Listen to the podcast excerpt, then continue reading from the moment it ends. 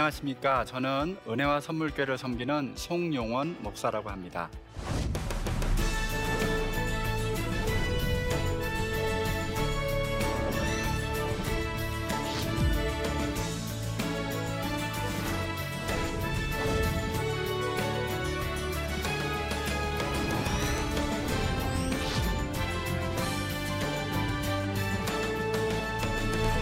여러분 어, 왜 일을 하시나요? 그리고 어떤 일을 하시나요? 그리고 앞으로 어, 어떤 일을 또 하고 싶으신가요? 어, 다른 누구한테 뭐 터놓고 얘기는 안 하지만 매일 하는 질문 아닙니까? 그리고 어떻게 하면 이 일을 해서 내가 돈을 더 많이 벌지? 이런 일과 돈을 연결시키고 어떻게 하면 내가 이 일을 해서 내 성취를 좀 이루어 볼까? 나를 좀 드러내 볼까? 좀 인정받고 싶은 욕구가 다 있잖아요. 어떻게 하면 이 일을 내가 잘해서 내가 꿈꾸는 그 다음 일을 내가 해볼까? 이 일을 뭘로 생각하고 있죠? 다 목적이 아니라 수단으로 생각하고 있어요. 가치가 아니라 다 어떤 도구로 생각하고 있죠. 그렇게 해서 일을 하기 때문에 일이 나에게 친구가 되어주지 못합니다. 일이 나에게 어, 에네미, 적처럼 다가와요. 그래서 일을 매일 하면서도 이 일 때문에 내가 피곤한 거예요. 그리고 이 일을 하면서 매일 소비되고 낡아지고 어, 자꾸 내가 예, 어떻게 보면 감가상각되는 것처럼 아, 이런 생각을 자꾸 갖게 되는 이유가 바로 내가 인간으로서의 나의 존재와 내가 하는 일이 본래 우리가 해야 되는 그 일의 방식에서 많이 이탈되어 있기 때문에 벌어지는 현상입니다. 이것이 가장 중요합니다. 그래서 사실은 우리가 이 공동선이라는 우리가 가치를 이제는 일하고 이렇게 합쳐야 되는 거예요. 어떻게 하면 내가 나와 또 너와 우리 모두를 위해서 좋은 일, 좋은 방식으로 일을 할 수 있을까? 아니, 더 나아가서 가장 근본적으로 어떻게 하면 하나님께서 보시기에 내가 좋은 일을 내 이웃과 함께 있는 이 사회에서 내가 할 수 있을까? 어, 이 고민을 이제 해야 되는 겁니다. 제가 오늘 강의를 통해서 이 공동선을 위해서 일을 해야 된다라는 이 생각이 이 창조의 일을 하고 싶어하는 모든 인간들이 이 철학이나 이 세상 역사 속에서도 일을 하려면 이렇게 해야 된다, 저렇게 해야 된다 많은 얘기들이 있었어요. 네, 그러한 것들을 하나하나 짚어가면서 공동선의 마음으로 일을 한다는 것은 이렇게 해야 가능하다라는 어떤 성경에서의 가르침을 좀 이제 후반부에 제가 설명해 드릴 겁니다. 그러면 이제 비교가 되거든요. 그렇죠? 그래서 어떤 면은 좀 이어지는 부분도 있으나 결코 어, 이 같은 갖게 될 수 없는 그런 차별점이 있구나 그런 것들을 여러분들이 이해하시게 될 걸로 생각합니다. 자, 한번 좀 자세하게 하나씩 하나씩 좀 살펴볼 텐데 우리 독일의 철학자 한나 아렌트가 인간의 조건에서 세 가지 일이 있다. 노동, 작업, 행위 얘기합니다. 노동은 어, 설거지 같이 금방 하고 금방 그 결과가 없어져 버리고 음식 만들어 먹는데 먹고 나면 없잖아요. 요리하는 거. 그런 건 노동이다. 직업은 아, 작업은 뭐냐? 워크는 그래도 뭐 집 짓고 옷 만들고 이건 좀 결과가 오래 가잖아요. 그리고 행위라고 하는 건 액션이라는 건 정치, 행정, 이 사회를 이제 구성하는 일들 이 세 가지 일로 얘기하는데 보통 이제 어, 철학자들이 앞에 있는 그 노동 혹은 작업 이런 것들은 조금 그 일하는 게 피곤하잖아요. 그래서 그 아까 행위, 정치 활동, 행정 활동 아 이런 거 이런 것이 좀 중요하다고 봤고 또 이제 플라톤 같은 경우는 노동 분화를 처음으로 생각했던 분이에요. 그래서 본성이 다 다양하니까 직업도 다양하고 노동 분화도 일어나는 건데 일을 긍정적으로 생각하지 않았어요. 여가를 위해서 그냥 하는 것이다. 이렇게 생각 안 할 수만 있으면 일을 안 하면 좋다. 이렇게 생각했고 아리스토텔레스도 똑같이 얘기했습니다. 일한다는 건 피곤한 거다. 노동은 우리를 필수적인 여가 그 우리의 신체와 지성과 윤리와 건강을 위한 걸 다 뺏어가기 때문에 일은 안 하면 좋다. 일의 목적은 여가를 위한 것이다. 근데 여가가요 그냥 놀고 먹는 게 아니고요. 진리를 묵상하기 위해서 여가가 쉼에 필요하잖아요 그런데 아퀴나스는 일의 목적은 하나님을 묵상하고 예배하기 위해서 이런 식으로 그게 좀 바뀌었습니다. 그래서 비타 악티바 요거는 활동적 삶, 주중에 노동하는 거예요. 포도원에서 일하고. 그런데 그것은 비타 컨템플라티바 저녁이나 또는 주, 일에 관조적 삶, 하나님을 이렇게 묵상하기 위해서 앞에는 수단이 되는 거예요. 그러니까 여전히 일은 그 여가나 또 묵상에 이렇게 하위 개념이 되죠. 자, 그런데 이 로크 같은 철학자가 어, 일은 어쨌든 우리 눈에 보이는 생산물이 중요하다. 그리고 하나님이 모든 사람한테 다 보편적으로 능력을 줬으니까 노동 분화하면 된다. 이런 생각을 했는데 이것이 어, 아담 스미스에게 영향을 많이 줬어요. 그러면서 아담 스미스는 경제 활동이 우리 인간의 행복을 상승시키는 것이고 인간 행복은 어디 있는가? 일을 통해서 소비를 많이 할 때 이런 얘기를 합니다.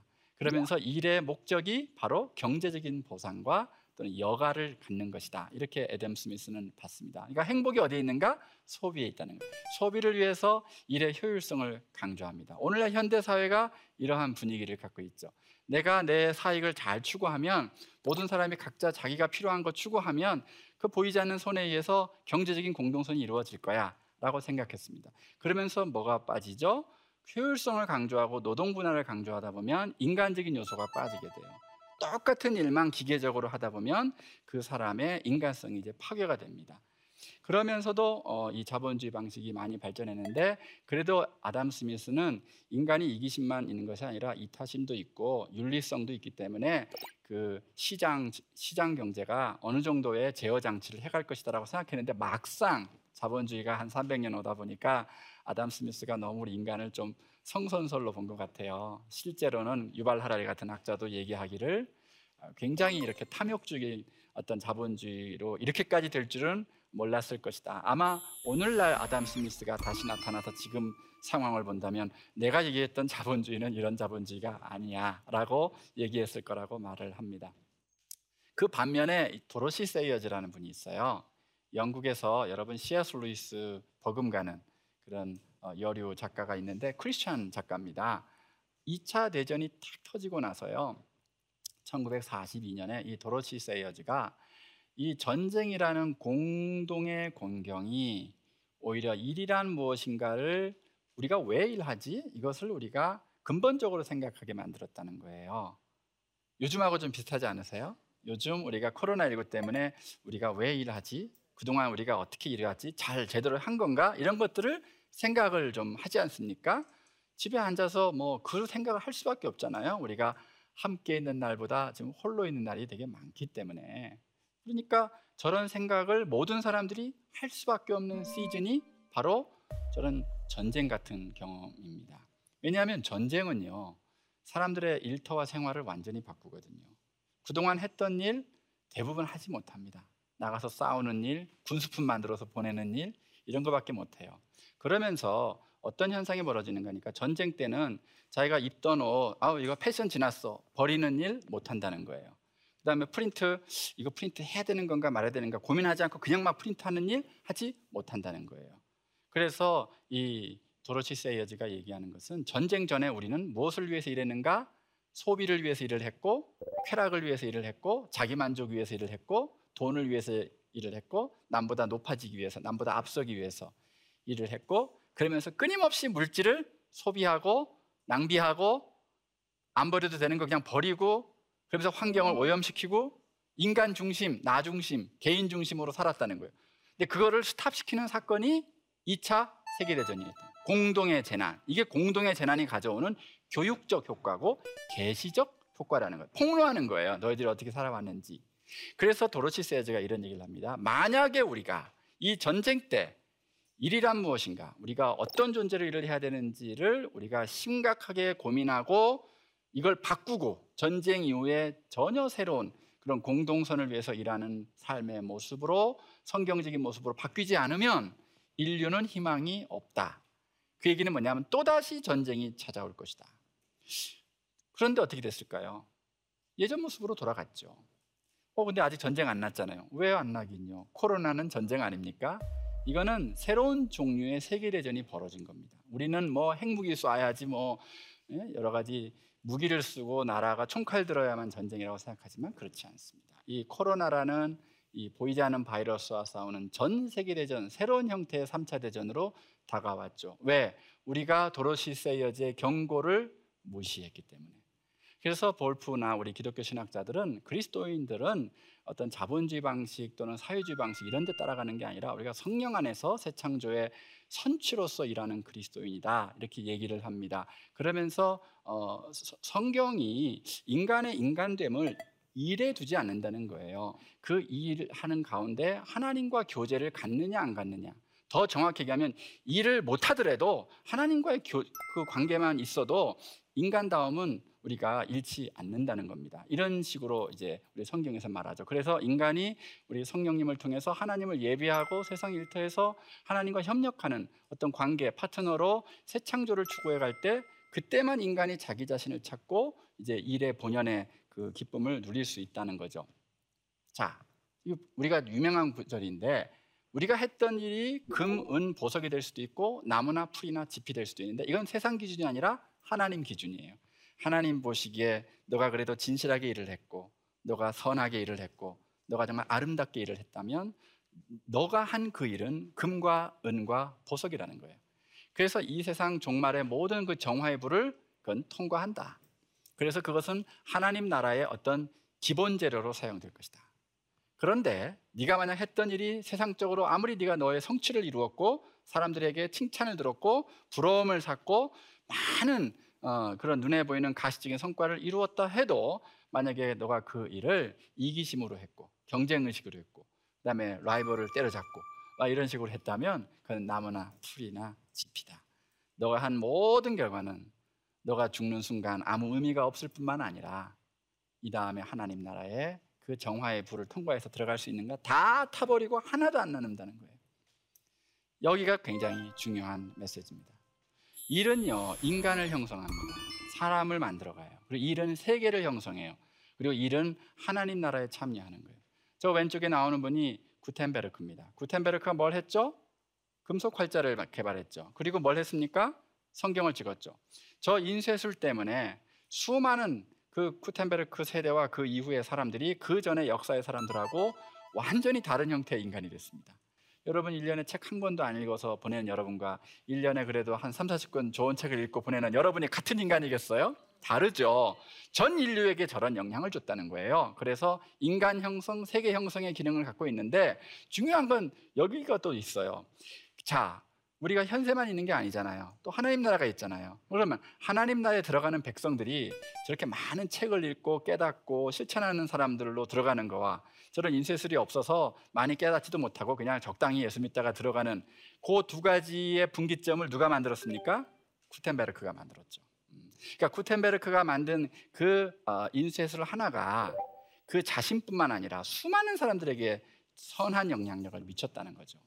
이런 점에서 공동선을 위한 일을 했다는 건데 그렇게 하나님 나라 일에 참여합니다. 저 니글의 이파리 제프 톨킨이 쓴 건데 어떤 니글이 그 좋은 나무 하나 그려보겠다고 생명나무 그 이파리 하나만 그리다 죽었어요. 왜냐하면 너무 꼼꼼한 데다가 누가 도와달라고 하면 가서 도와주고 또 누가 도와달라고 하면 도와주고 꼼꼼한 데다가 또 그 우리말로 오지랖이 또 넓어가지고 도와주고 그러다 보니까 죽을 때 이파리 하나밖에 못 그리고 죽었어요.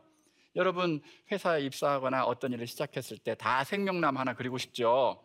근데 퇴사할 때 일을 어느 정도 마치고 났을 때 아, 조그만한 이파리도 하나밖에 안 됐네. 내가 한 일이 이런 생각 많이 하지 않아요? 그런데 걱정하지 말 것이 그 니글이 딱 죽어서 천국에 갔더니요. 하나님이 니글한테 네가 그린 그림 볼래? 했더니 아유 또 이제 이파리 하나 보여 또 아유 저걸 또 왜 여기까지 갖다 놓으셨나? 딱 가서 봤더니 세상에 이거는 온 생명나무가 다 그려져 있는 데다가 더 중요한 건 그림이 아니라 살아있는 생명나무예요. 니그라 이게 네가 그린 거라는 거예요. 너가 이웃을 위해서 많은 희생과 봉사를 했는데 너는 이파리 못 그렸다 생각하지. 너가 그렇게 할 때마다 나는 하늘에 진짜 이파리를 너를 위해서 하나씩 하나씩 만들었단 말이죠. 그런 거잖아요. 그렇게 해서 예, 니글의 이파리가 우리가 지금 하는 일이 세상에 인정을 받든 못 받든 내가 생각한 대로 됐든 안 됐든 우리가 순종하고 나갈 때 장차 우리에게 보여질 일의 결과물 하나님 기준이 다르다는 거예요.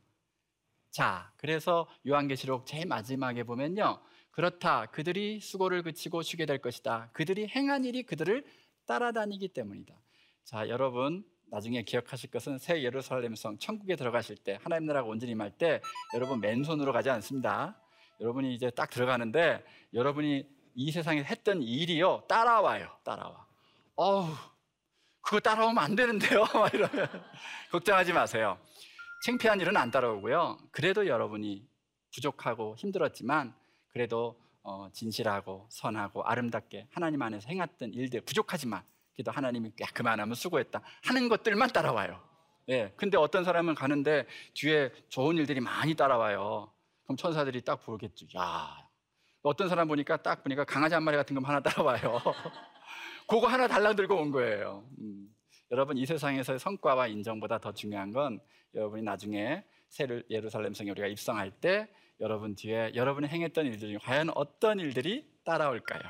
그게 굉장히 중요해요. 그러니 여러분 소망도 있고 우리가 저 떨리는 두려움도 있습니다. 자, 이제 바르셀로나에 가면은 여러분 만나는 그 성 가우디 예, 성당이 있는데 저 성당 제가 가보고 거기서 찍은 사진이에요. 아름답죠? 가우디가요. 그 당시 세계 최고의 건축가 아닙니까? 20세기에 레오나르도 다빈치라고 불렸던 가우디가 성당을 다 짓질 않았어요. 그냥 기초 토대만 놓은 거예요. 나머지 설계할 거 다 준비해 놓고 자기는 하지 않았어요. 그리고 대신에 그걸 지으면서 또 에너지를 어디 많이 썼냐면 그때 일하는 그 노동자들 애들이 학교를 못 다녀요. 그러니까 가우디 성당 앞에 조그맣게 학교를 하나 지어가지고 애들 또 열심히 가르치는데 또 시간을 많이 썼습니다. 사람들이 아이고 최고의 가우디가 빨리 완성을 시켜야지 이 학교에서 지금 이 콜리게들을 데리고 뭐 하시는 거냐고 그러고 근데 가우디는 어떤 식으로 살았냐면 그 평생을 그 바로 어, 길 건너편에 조그만 수도원에서 그 신부 수녀님들하고 같이 살았어요. 조그만 독방에 아침에 일어나면 성경 한 시간 읽고 기도하고 출근해요. 그리고 저녁에 일 끝나면 돌아와서 또 성경 읽고 기도하고 자요. 이렇게 이렇게 살았어요. 깨끗하게 살았 단순하게. 그러는데 가우디가 뭐라고 한 줄 아십니까? 아, 이 가우디 이 성당은 저 가우디의 성당이 아닙니다. 저 가우디의 건물이 아닙니다. 저는 토대만 놓을 것입니다. 나머지는 하나님께서 저 다음에 다른 건축가들을 통해서 하나님이 친히 만들어 가실 것입니다.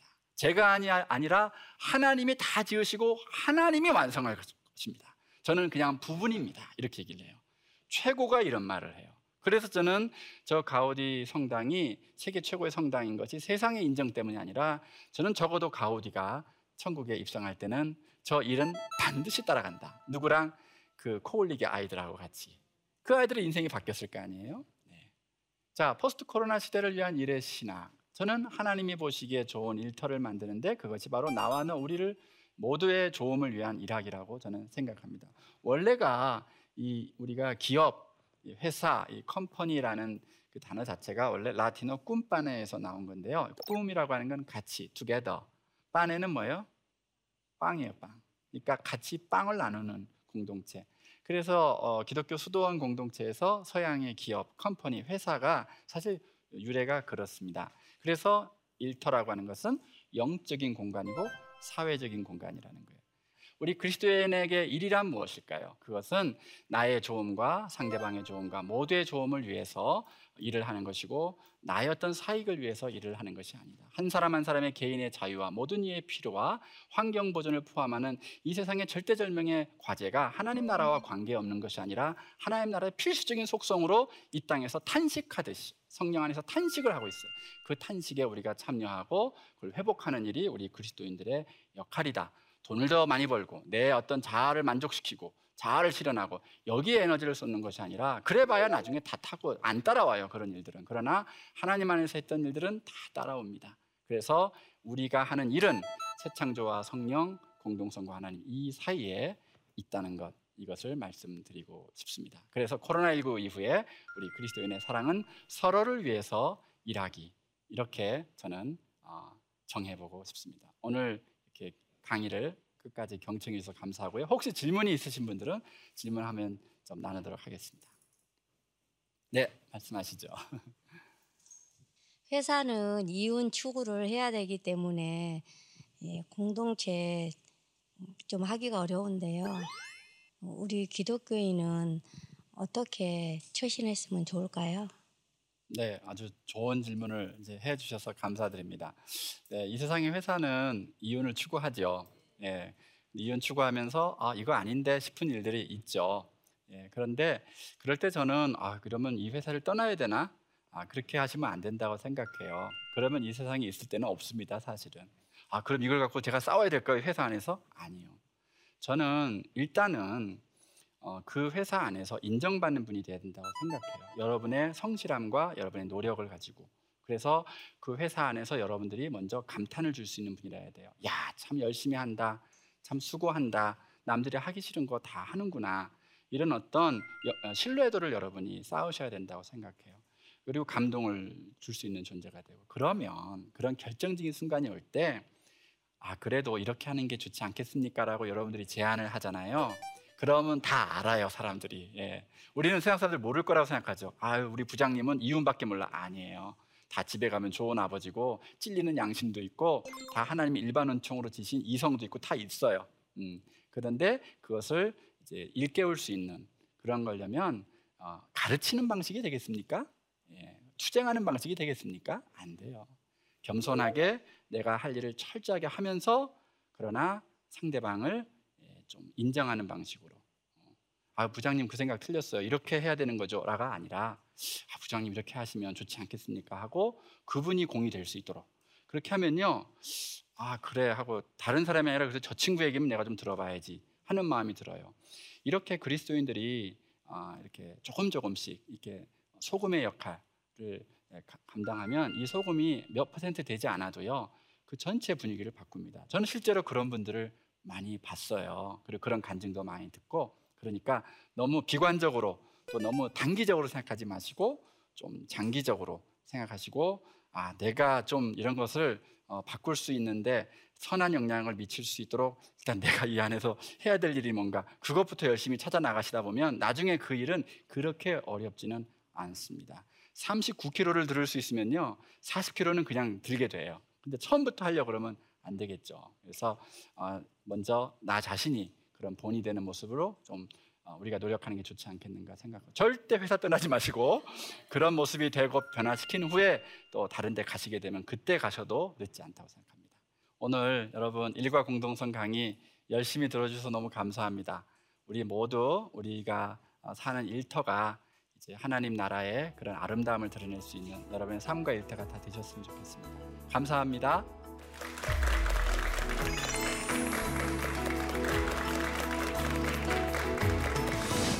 하면 내가 우리 모두를 위해서 좋은 일, 좋은 방식으로 일을 할 수 있을까? 이제는 이 공동선이라는 우리가 가치를 일하고 이렇게 합쳐야 되는 거예요.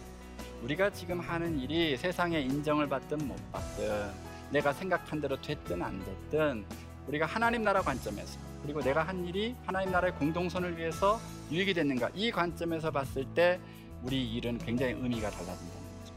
그래서 우리 그리스도인에게 일이란 무엇일까요? 그것은 우리 성령님을 통해서 하나님을 예비하고 세상 일터에서 하나님과 협력하는 어떤 관계 파트너로 새 창조를 추구해 갈 때 그때만 인간이 자기 자신을 찾고 이제 일의 본연의 그 기쁨을 누릴 수 있다는 거죠. 이것이 바로 일과 공동선의 아주 깊은 연관성이라고 할 수가 있습니다.